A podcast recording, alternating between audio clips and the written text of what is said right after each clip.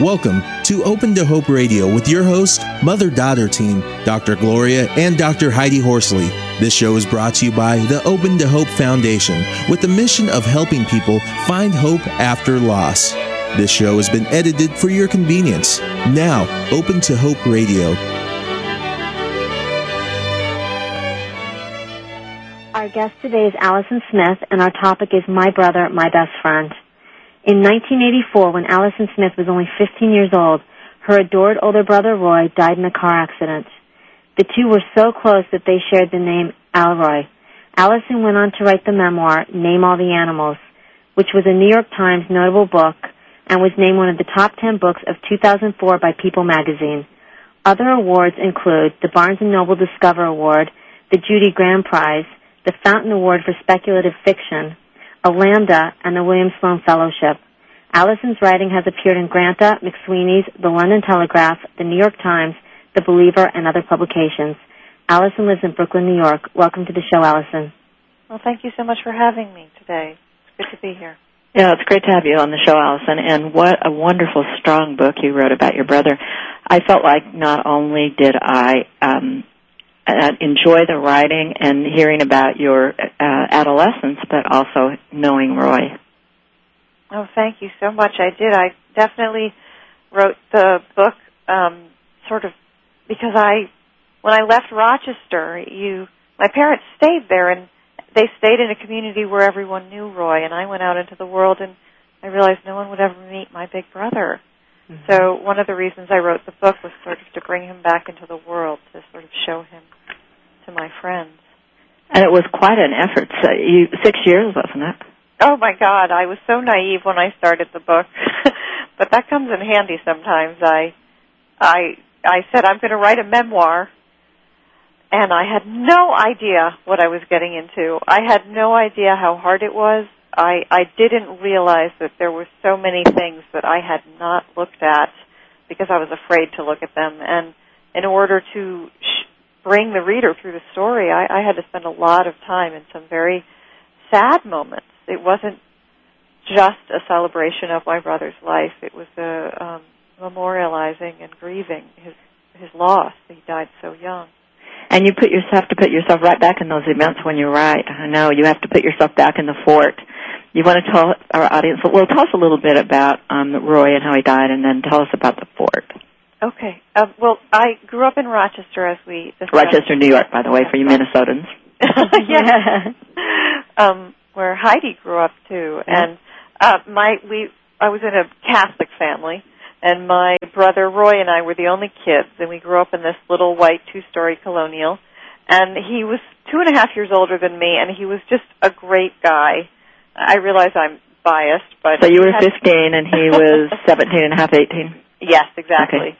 And um, he had a lot of fine qualities, but um, I I think I was extremely lucky, and I thought his finest quality was that he was very fond of me. For mm-hmm. a big brother, he spent a lot of time with me, and um, he was in some ways the, the person I was closest to in the family. And as we said before, we spent so much time together, and we're so inseparable that my mother shortened our names into a single shorthand and called us both Alroy and and Roy loved math and science. He was going to go to uh, Purdue University on a scholarship and study to be a civil engineer. And he was actually accepted there and ready to go, right? Oh yeah, good yeah. for him. That's graduated easy. from wow. um, a boys' uh, Catholic Jesuit high school in Rochester, mm-hmm. and in the summer of 1984, when I was 15 and I was working my first job at the convent attached to my high school that summer, and my brother was working two jobs the first job he he worked at a grocery store called Tops Friendly Market as the cashier and he he really didn't like that job. But he had a second job he loved. He worked at a golf course and um he basically got to dig ditches all day and he came home covered in mud. Drove my mother crazy. I think he would roll in the mud before he came home just to make his point. point and um we were really happy for him that summer. It was going to be the beginning of sort of an extraordinary career. I knew he would be a brilliant civil engineer. But then one rainy morning on July 27th, 1984, Roy drove off to work in the family camper van and he never came home. He died in a car accident that morning a half mile from the house. Mm. Mm. Awful. And your your and your life is suddenly turned upside down, basically. Well, I think, as so many of the listeners listeners know, when this happens, your life is split in 2 mm-hmm. and there are only two things. Mm-hmm. For me, there was before Roy died and after Roy died, and that was the defining moment for for every event. Absolutely. Mm-hmm. And you talked a bit about the before and after people too. I thought that was interesting in the book. Yes, I mean I was 15 and and I think this challenging thing about being a young sibling is that you have so little life experience and you really don't understand so many of your emotions and and then you're asked to to process something the most I think the most challenging thing we have to process in this world which is grief which is the fact that sometimes we are powerless to save the people we love Mm-hmm. and and so I had a lot of some unhealthy and some sort of amusing and healthy ways of dealing with uh, the grief while I wasn't getting a lot of uh, help from adults. And one of the things I came up with was this idea of before people. Like everybody in the town knew that Roy died. It, it was a small town and it was a big tragedy. Mm-hmm. And um, but every once in a while I would meet someone who didn't know he was dead, and they would ask about Roy. And even though this was very painful, it was also very exciting because I just thought he's still alive inside that person's head. Mm-hmm. And I would draw it out as long as I could before they would find out that Roy was dead. And and did you ever think that maybe he was alive? I know that sounds really strange, but I've got to tell you, Allison, when my brother died, I had this belief that 17-year-olds do not die in car accidents suddenly. Healthy boys don't die, and I kept thinking maybe it was a mistake. Maybe someone kidnapped him and put another boy in that car. Absolutely, I had the exact exact same feeling. My my scenario was that he actually ran out of the car and ran into the woods. Mm-hmm. Roy was on the cross country team and he was a big runner and I just imagined him just in this sort of verdant green valley running and running and that he was going to run home to me. Mm-hmm. And I um Roy and I had a fort in the backyard and he was sort of the mastermind behind this fort. Um we built so many different forts because all he wanted to do was build them. He you know wanting to be a builder and a civil engineer. The last fort was pretty extraordinary. It had windows and a real roof and um Two stories. Two stories. The second story was a little rickety, but it was there. And um after he died, I spent a lot of time in that fort, which was our secret spot. It was sort of the one place for the kids where our, our parents didn't rule. And um I I started this thinking that Roy would come back to me in this fort and I started saving food for him. Did you do the yearning and searching where you looked for him? I did, you know, but looking is so interesting when someone when someone dies right a half a mile from your house.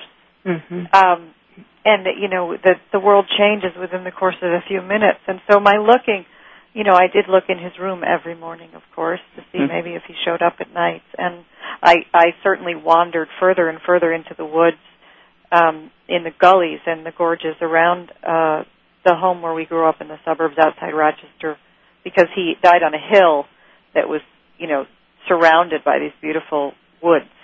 So I searched the woods and I also I thought he would come back to me and so as I was saying before the break I started saving my food for him. I I I cut everything in half and would only eat half of it. And the other half was put out in the fort, this uh little hideout we'd made behind the garage and, left for him every night. And I was aided in my magical thinking, I, I imagine, by a stray dog because the food was eaten every night. You know, all I could think of when I read that was Santa Claus. You know how we lose things. yes. Yeah, and the next day they're gone, right? right, the cookies are. And he's been there and and gone. Um, so yeah, and I had that experience with Santa Claus. I'm, I'm sure because I was 15, I was drawing on all these childlike and childhood experiences to try to make this story work. And the And- only way the story could work for me is if my brother came back to me. My brother could not leave, and I think, you know, for siblings, especially younger siblings, it is a physical impossibility to imagine that you can exist without this other person in the world. I, I didn't understand on any level, on a cellular level even, that my brother could die and that I could live. And mm. I, I think everything in me revolted against that, and the sad thing about my magical thinking is it led to an eating disorder because the saving of the food, I, I, I became more and more desperate, and I ate less and less, and I saved more and more for him. Now, can you tell people how you did it at the table, and you know how did you do this? Um, I, I was aided by two parents who were very grief-stricken and self-absorbed, so they didn't notice Mhm. that I um, I slid the food, a lot of food off my plate and into a, a paper bag I kept on my lap. Um, And did you have, you know, you were talking about you couldn't imagine how you could have lived and your brother had died. Did, was there any survivor guilt about why had it been him and not you? oh my God, yes. Because I had that tremendously, and um, oh, I think that I will um, struggle with a version of that for the rest of my life. You know, I, you, I, as a friend of mine once said, she's, she said, um, do you understand how precariously positioned I feel in this world that my permit could be revoked at any minute? And I think I, I live with that still, this idea that you have to justify your right to live. And You, that, you know, you talked a little bit about that in your book, and I was uh, asking if you wanted to read it on page 62. I think there's something good about survival guilt there. Yes, um, it's all. It was. It's about um, survival guilt and also a loss of faith. I grew up in a very religious household, and I. Very religious, may I say. Yeah. You had two things that you carried. One was the prayer card with your brother's picture, Yes. and the other was your bag for your food or something. Yes. Exactly. Exactly. And um, it was a religious, a Catholic religious prayer card, and and I had been, you know, very close to Jesus when I was a child, and I I actually talked to him quite often, and he stopped talking to me the day after Roy died. I I lost my faith that day. And the interesting was your parents found faith. They they or, or they they embraced Yeah. their faith. embraced their faith. Yeah. Yes, they became even more religious, if Mhm. it's possible. so this is a little passage, the end of a chapter. Since I was the only one to lose faith, to stop hearing Christ's voice, I thought perhaps it was my fault that Roy had left us. I thought I was being punished for some unknown sin. I had learned early in my Catholic career that one could sin silently in one's heart. One could even sin without ever discovering what one had done or why it was wrong. What I had what had I done, I asked myself, to make God disappear and take Roy with him? Mm. That's powerful. And you know, Allison, I felt like I wanted to come in and protect you and and I felt so bad for you when you admitted that you had lost your faith and your belief and your mom ran into the room for 3 days and wouldn't speak. Yes, yes. I felt like you were so alone at that point. Because uh, you told her you didn't believe in her God, right? Yes. Um, I know my mother was so stoic, but she couldn't take this one piece of information. She Mhm. finally um, broached the subject with me uh, because the the evidence was sort of mounting that I that I was no longer religious, and I had a lot of trouble going to church. I felt like a hypocrite being there since I I didn't believe, and and when I said I, I I'm sorry I don't believe anymore, she she finally fell into despair for the first time since Roy had died. The first time I had witnessed it. Well, that was about a year and a half later, wasn't it? Was it that long? Yes. Mm-hmm. She walked out of the room and she went into her bedroom and she stayed there for three days. And and you know, my father was in an absolute panic and he, he begged me to go tell her that I had lied, that I really believed in God. But I couldn't. I, I think that um I, I I think that my you know, my grasp on reality was so tenuous at that point I, I couldn't tell a lie. And was part of what you were going through? I mean, we hear this all the time, and I felt this way. You were so angry, kind of angry at God, and thinking, if there's a God out there, this couldn't have happened. Was that yeah. going on at all, Yeah. or? Yes, I mean, I had this relationship with Jesus when I was a kid that was very sort of imaginary friend relationship. And uh, it was a very childlike, wonderful faith. And I think the first time it was truly tested, it collapsed. I mean, it's the, the, the great test was Roy's death, and I, I, think probably my imagination, in I I couldn't face my own rage Right. And so I, in my imagination, I made Jesus walk away from me. Mhm. When really I just I didn't know how to accept um, that I was so angry with God. And I'm wondering if by saying that out loud, it tapped into something that your mother was going through.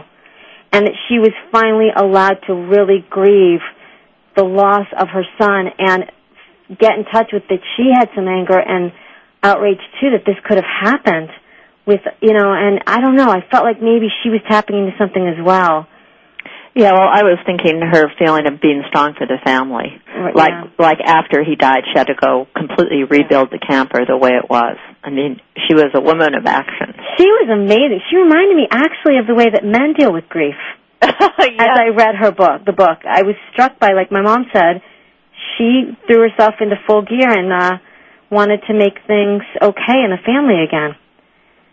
she was she engaged in her own magical thinking and but I have to say it was almost extraordinarily glorious like that the level she, she went to to recreate the the car an exact replica of the car my brother died in Uh, Allison, I wanted to quickly ask you how you got the name for the book. um the Such a great name. Name all the animals. thank you the name was one of the first things that came to me and one of the only things that wasn't revised a hundred times um but it, it it's from the my father was a very religious is still a very religious man and as a Catholic and he came into Roy's room and then my room every morning and blessed us with relics. It was a pretty extraordinary gesture of of sweetness and oddness and very old worldliness to to wake up to the laying of a, a relic on your skin. what, what would a relic look like? Um, they're about the size of a half dollar, and these were sort of copper plated and with a little filigree around the edge. And there's a glass plate over the top, so the, the depth is like a half an inch thick. And inside, there's a under the glass plate, there's a little pile of white powder, which is supposedly the a piece of a bone from a saint. Wow. So he had the bones of Saint Gerard and the bones of Saint John Neumann. Um, he's from another century, I know. And and it sounds like something that a priest would do, right? I mean, it's just it's Yeah. amazing. It's a wonderful Yeah. thing to be blessed every day. Yes, it, it was the the gesture is very loving, uh, but confusing for me Mhm. as a kid. And he would bless us and name the different parts of us. You know, bless her mind and bless her hands and bless her deeds and bless her thoughts. And um, I went into my brother's room one morning when I was about eight, after my dad had gone through the blessing and left for work. And I got crawled into bed with him and poked him and said, "What? What's that about? Why does Dad do that?" And he said, "He's naming us like Adam named all the animals. Mm. Oh. Keep track of us." Oh, and that's how you got the name for the book. That's Wonderful. wonderful. Well, um, I wanted to ask you from the last segment, you were talking about how you'd gotten an eating disorder, saving half of your food for Roy and taking it in the fort and having it gone in the morning. And I wondered, I know we've got parents out there who are concerned because they have children who are losing weight, teenagers. Um, do you have any suggestions for them? Well, I think the first thing to remember about food issues is it's never about the food, and and I think um, kids can sense tension about a hundred miles away, and I, and especially adolescents, th- th- they're they're interested sort of in in defining themselves, often in opposition to you. So if you start pushing the food on them, you it could just set itself in a little more strongly. I think. So I, I think there's another way to go at it.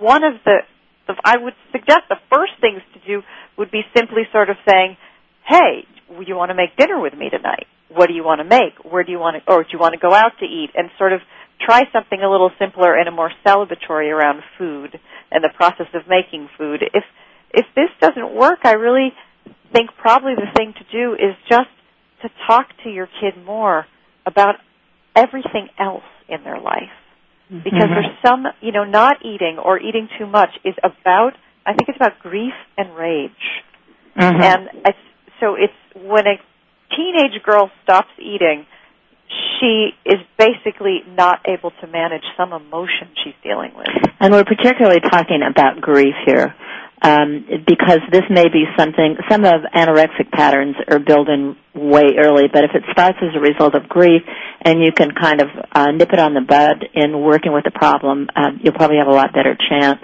of helping them. I know there were a lot of secrets kept in your family. Did you feel like that was part of what uh, led to your eating problems?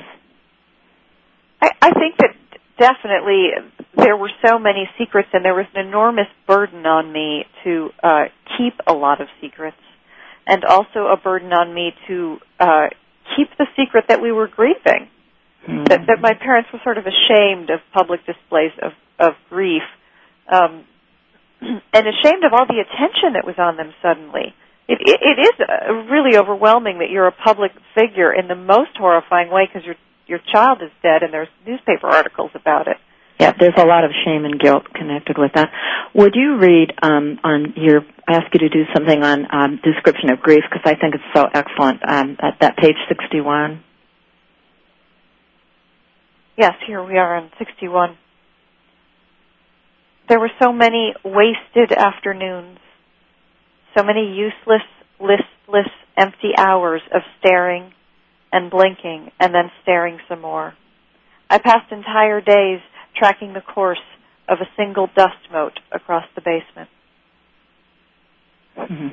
That is such a uh, great example. And the other one I wanted you to read is about the high school. There were these runners that would come to your house and sit with your family, and your mother would give them cookies or something. in The high Oh, school the running boys. team Yeah, that I loved when the boys would come. that your brother was on. And could you read that um, that page seventy four also because that also talks about what was going on with the grief in the family. Right, this is right after um, the, the boys have left the house, and my parents just come to life whenever the boys come to the house. But my father, you know, sits down in a chair after they leave and says, "Those boys, they'll live to be a hundred. They'll live forever." So he's also sort of devastated by their presence. Right. Um, and I wrote after that. We bumped around the house for a good six months, stunned, hungry, longing, waiting for the runners, unable to find the door back into our lives. I returned to school, grew two inches, and lost ten pounds. Mother climbed Mount Marcy twice. The new St. Jude joined us at the kitchen table. But nothing really changed. Mary Elizabeth still mooned over Jimmy, the lead guitar player. I still sneaked out to the back, out the back door every night and visited the fort. My parents said their daily prayers, and every Sunday we all dressed up and went to Mass. And after a while, even God's long silence did not seem that strange. We remained removed, one foot in this world, one foot in the next with Roy. I checked his bed every morning, just in case. Oh, thank you, Allison. That's so. Uh, that really captures, what Captures is it. going on behind closed doors with the bereaved family. Well, Allison, I wanted to say uh, to everyone, your reading is just so powerful. It's really moving, and uh, I hope that everyone will get your book, Name All the Animals. And as I said, you can go on Amazon, and you can also go to our uh, blog, thegriefblog.com. Um, Allison, uh, when we went to break, Heidi, you were saying you wanted to ask Allison about something? Um, yes, I wanted to ask Allison. Unfortunately, we found out that Allison's mom, your mom died of cancer, what, in 2003? Allison? Yes, 2003. And so she was April. never able to see the book finished, was she, or to see it no, published? No, she wasn't. Um, and how did how did you did she she knew you were writing it, didn't she? You know, it was it was complicated. My Mhm. my mother disowned me when I came out as gay, Mhm. and I had not been in her life uh, by her choice for from the time I was about 23 until you know just before she was diagnosed with cancer. Right. And then she was so ill, and clearly she had been behaving in a selfish way. She really didn't pay attention to what I was doing. Mhm. She she didn't know until the very end that I was even working on a book, and by that point she was so ill because the the cancer had metastasized to her brain. She she wasn't able to read. That's that's it's too bad because this is such a beautiful memoir and tribute to your to not only Roy but to your family. I really you. think she would have embraced it. Um, and I have one quick question. Your father says throughout the book, "You're all I have left, baby. You're all I have left." Yes. And now your mother is gone. Your brother is gone, and you're, you are truly all that your father has left. And I was wondering how that is for you as a surviving sibling and child. How is that? It's a lot of pressure. Mm-hmm. It's a lot of pressure, and, and the, to be perfectly honest, it's a it's a great burden in my life. Um, I, I think because of the way he poses the question, it's it's very centered on his need mm-hmm. and how I'm going to meet his needs.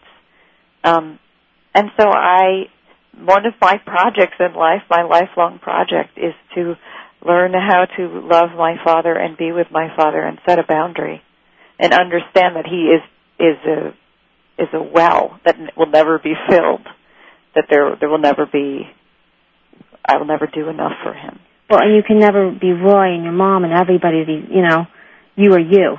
Yeah, I'm at an extreme disadvantage. we we can't replace our our lost our sibling. We can't. I can't replace Scott. Even though I've tried to replace as much as I can, you can't. You can't and replace that person. Right. So so your advice to to uh, parents out there that are listening is is with regard to uh, the pressure, trying not to put that pressure on kids. I think it's really important in our culture to remember that sibling grief is not, oh yes, and then there's this other grief. Sibling grief is an equal, and I believe sometimes a greater grief even than parental grief if if you're looking at an adolescence. If, mm-hmm. if you're a parent, I mean, I can only imagine the unbelievable horror of that grief. But, But you know, you Al- but you know, Allison, uh, your grief is your grief, and you can only know your own grief. Mm-hmm. So you can intellectually say, "Oh, well, maybe parents." But you know, the important thing is what is your grief. Well, and I love that Allison is saying this, Mom, because I cannot tell you the number of shows, Allison, since you're a sibling now, I can say this, in that we have done where people have come on and said, a loss of a child is the worst loss you will ever have. And Yeah. what it does is it shuts me down. Because my loss Yes. Of Scott is the worst loss I've ever had, and that's what I know, and I know he's not in my life. And like my mom said, we can't, we need to not put which loss is worse. All loss is bad. All loss is horrific. We've lost these people, especially when we're really close to them. It's awful. Well, it's your loss of innocence. It's a loss of so many things. It's a loss of your future. Um, And also, the responsibility of siblings is coming up for me now when I hear you guys talk about you feel like some kind of responsibility that you should be doing something to make it better. right. I, I also think that it's it's it's culturally present. I haven't met a sibling who's grieving who hasn't been said, um, "It's your job to take care of your parents now." Or how are your parents? Or yeah. Right. Be strong. Well, Allison, we uh, time to close our show, and I want to say thank you so much for being on. And it's just um, a wonderful thing, and I would recommend people get your book. It's just a, a glorious book. And uh, do you have a comment that you'd like to make, or a piece of advice that you could give our listeners we, before we close? Um, I I know this is a small thing to say, but people ask me who are just grieving, and I'm I've lost Roy about 22 years ago now, and I'm still learning. And I think the thing I say, if you're in the first months, is your only job is to stay alive. Mm-hmm. And that's yep, that's it. And like you that- said, that's our stay work. in this world with us, and Yeah. and and you can be guaranteed that there will be changes. Things will shift. Yeah. Oh, thank you so much, Allison, for being on the show. And Thanks, Allison.